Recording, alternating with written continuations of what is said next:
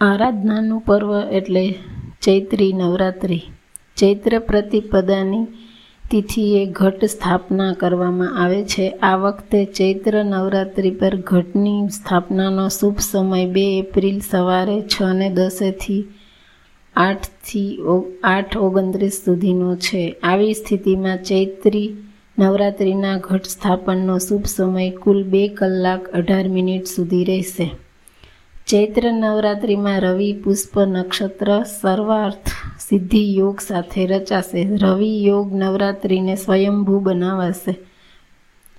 સ્વાર્થ, સિદ્ધિ, યોગ, લક્ષ્મી સાથે સંબંધિત છે. માનવામાં આવે છે કે આ યોગમાં કામ શરૂ કરવાથી કાર્ય સિદ્ધ થાય છે. બીજી તરફ, રવિ યોગ તમામ દોષોનો નાશ કરનાર માનવામાં આવે છે. તેમાં કરેલા કામનું વળતર ઝડપથી થાય છે.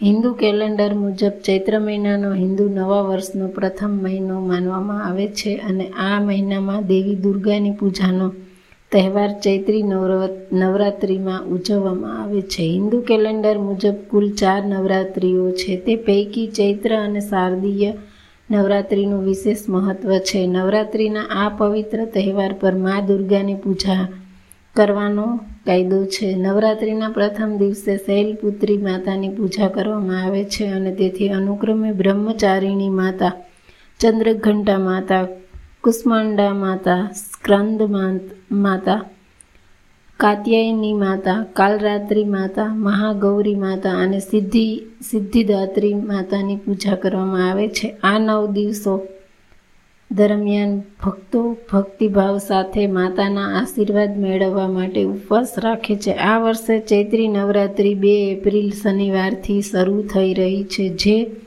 અગિયાર એપ્રિલે સોમવારે સમાપ્ત થશે. ચૈત્ર મહિનામાં મા નવરાત્રિને આવતી નવરાત્રિને, ચૈત્ર નવરાત્રિને, પાનખરમાં આવતી નવરાત્રિ શારદીય નવરાત્રિ તરીકે ઓળખાય છે. ચૈત્ર નવરાત્રિ નવ નવત્સત્સરની પ્રથમ નવરાત્રિ ગણાય છે. આ આથી આ નવરાત્રિનું ધાર્મિક મહત્વ છે. બ્રહ્મપુરાણ અનુસાર નવરાત્રિના પહેલા દિવસે આદિશક્તિ પ્રગટ થઈ હતી અને એવું માનવામાં આવે છે કે દેવીના આદેશથી ભગવાન બ્રહ્માએ ચૈત્ર શુક્લ પક્ષ પ્રતિપદાના રોજ વિશ્વની રચનાની શરૂઆત કરી હતી. મત્સ્ય પુરાણ અનુસાર ચૈત્ર નવરાત્રિના બીજા દિવસે ભગવાન વિષ્ણુએ મત્સ્ય અવતાર લીધો હતો. આ પછી શ્રી વિષ્ણુએ ચૈત્ર નવરાત્રિમાં જ ભગવાન રામ તરીકે તેમનો સાતમો અવતાર લીધો હતો. આથી ચૈત્રી નવરાત્રિનું મહત્ત્વ આપોઆપ વધી જાય છે. હિન્દુ ધર્મમાં નવરાત્રિને ખૂબ જ પવિત્ર તહેવાર માનવામાં આવે છે. પછી તે ગુપ્ત નવરાત્રિ હોય, શારદીય નવરાત્રિ હોય કે ચૈત્રી નવરાત્રિ હોય